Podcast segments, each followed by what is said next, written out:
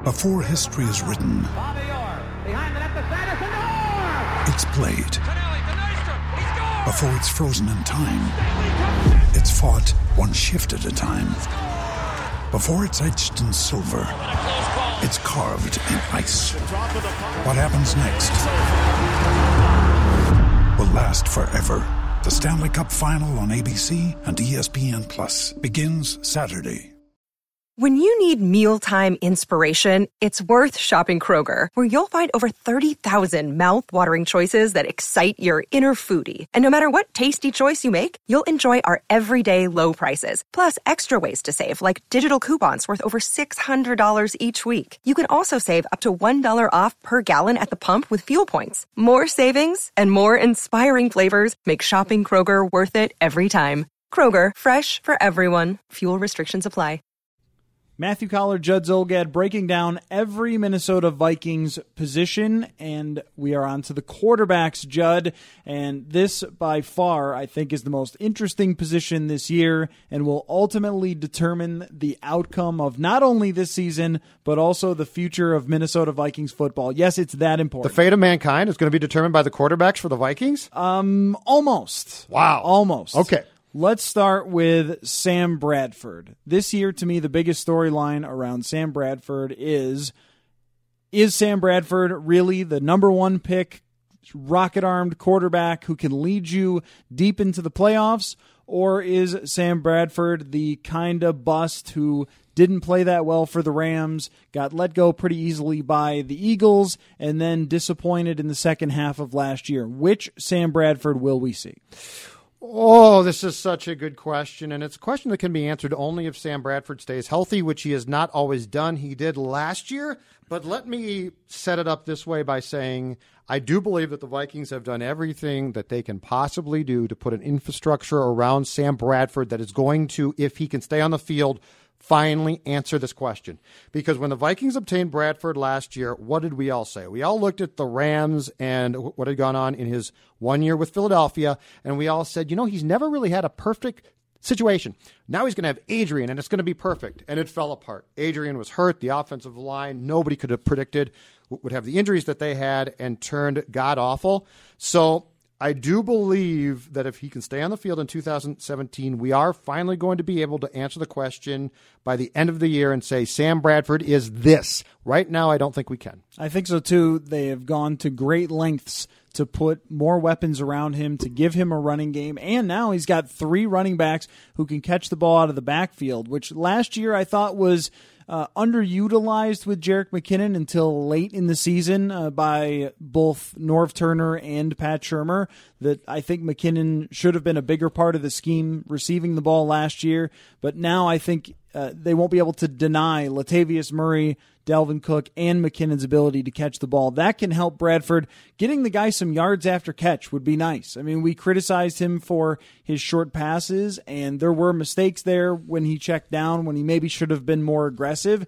At the same time, he didn't get a ton of help other than Cordarrelle Patterson at times with the run after catch, especially Kyle Rudolph very rarely caught the ball and then and then made a big play after and he was a big target of Bradford's especially on those third downs where he struggled so much. And that's my big question is is, is there something within Sam Bradford that makes him just inherently struggle no matter the situation when it comes to linemen or uh, running backs or wide receivers that makes him struggle on third downs in those big situations? Is it reading the defense or could it be just getting anxious and wanting to get rid of the ball, not wanting to take hits, though he took many last year?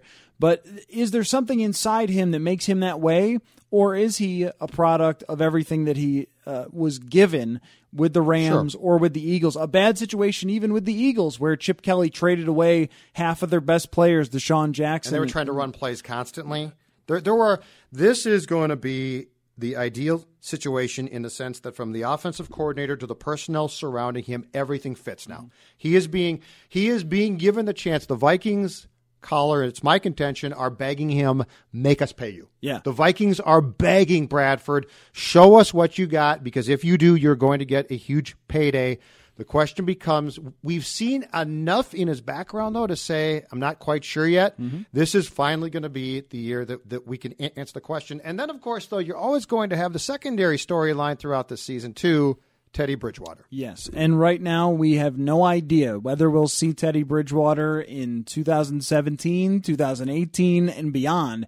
And to me, he is the most interesting Minnesota Viking to watch this year, even though he's not going to be playing a lot, right? You're going to watch him on the sideline. because we're we're trying to assess his progress and whether he'll actually come off the pup list. He's a lock to start on the pup list for at least the first six weeks, so his contract can toll on to next year. Mm-hmm. I think the Vikings would prefer to have Teddy Bridgewater as their quarterback, especially at a very cheap price next season. But I also think his relationship with Mike Zimmer that uh, and his age, they would rather have him than Sam Bradford. But if he is either nowhere close or still up in the air about his status, then I, it's almost like they'll have to go to Bradford unless there's a catastrophe there and give Sam Bradford a long term contract extension.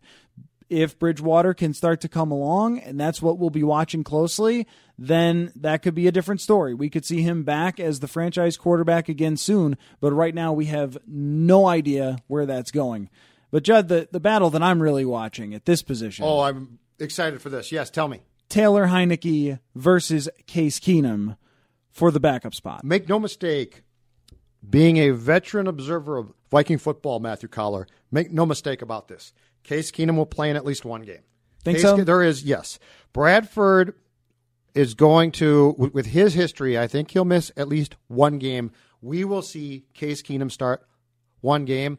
I'm sorry, but I believe that in Zim's world, the second that Taylor got home from the cinema last year with his buddy and said, You know how we're going to get in your house, my good friend? I'm going to put my foot through this window or whatever the true story is.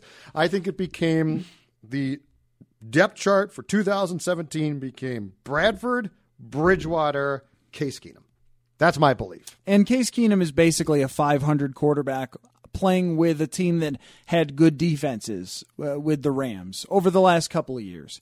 And I think he's about the top end of reliable. You know exactly what you have. He is basically a Shaun Hill, only a little bit younger. And unless Taylor Heinicke really shows them something interesting, which I don't have a ton of confidence in an undrafted guy who do played I. one year in college. Put his foot through a glass plate, Well, there, th- yes, there's plate that. glass, or whatever the hell you want to call it. But but even just the chances that an undrafted guy uh, would be able to step up so much in camp and win the backup job seems like a long shot when you really know what you have with Case Keenum. And then there's Wes Lunt, who will be, Be careful. No, I don't even want to talk about it. at I don't like that. I th- that name is too dangerous. I thought Uh, Zulgad was bad, but at least it doesn't come close to saying something that you don't want to say. I don't think that you'll have to learn it. Good luck to Wesley. That's my only comment on that. Okay, quar- not getting into it. quarterbacks will be a fascinating sto- fascinating storyline in 2017.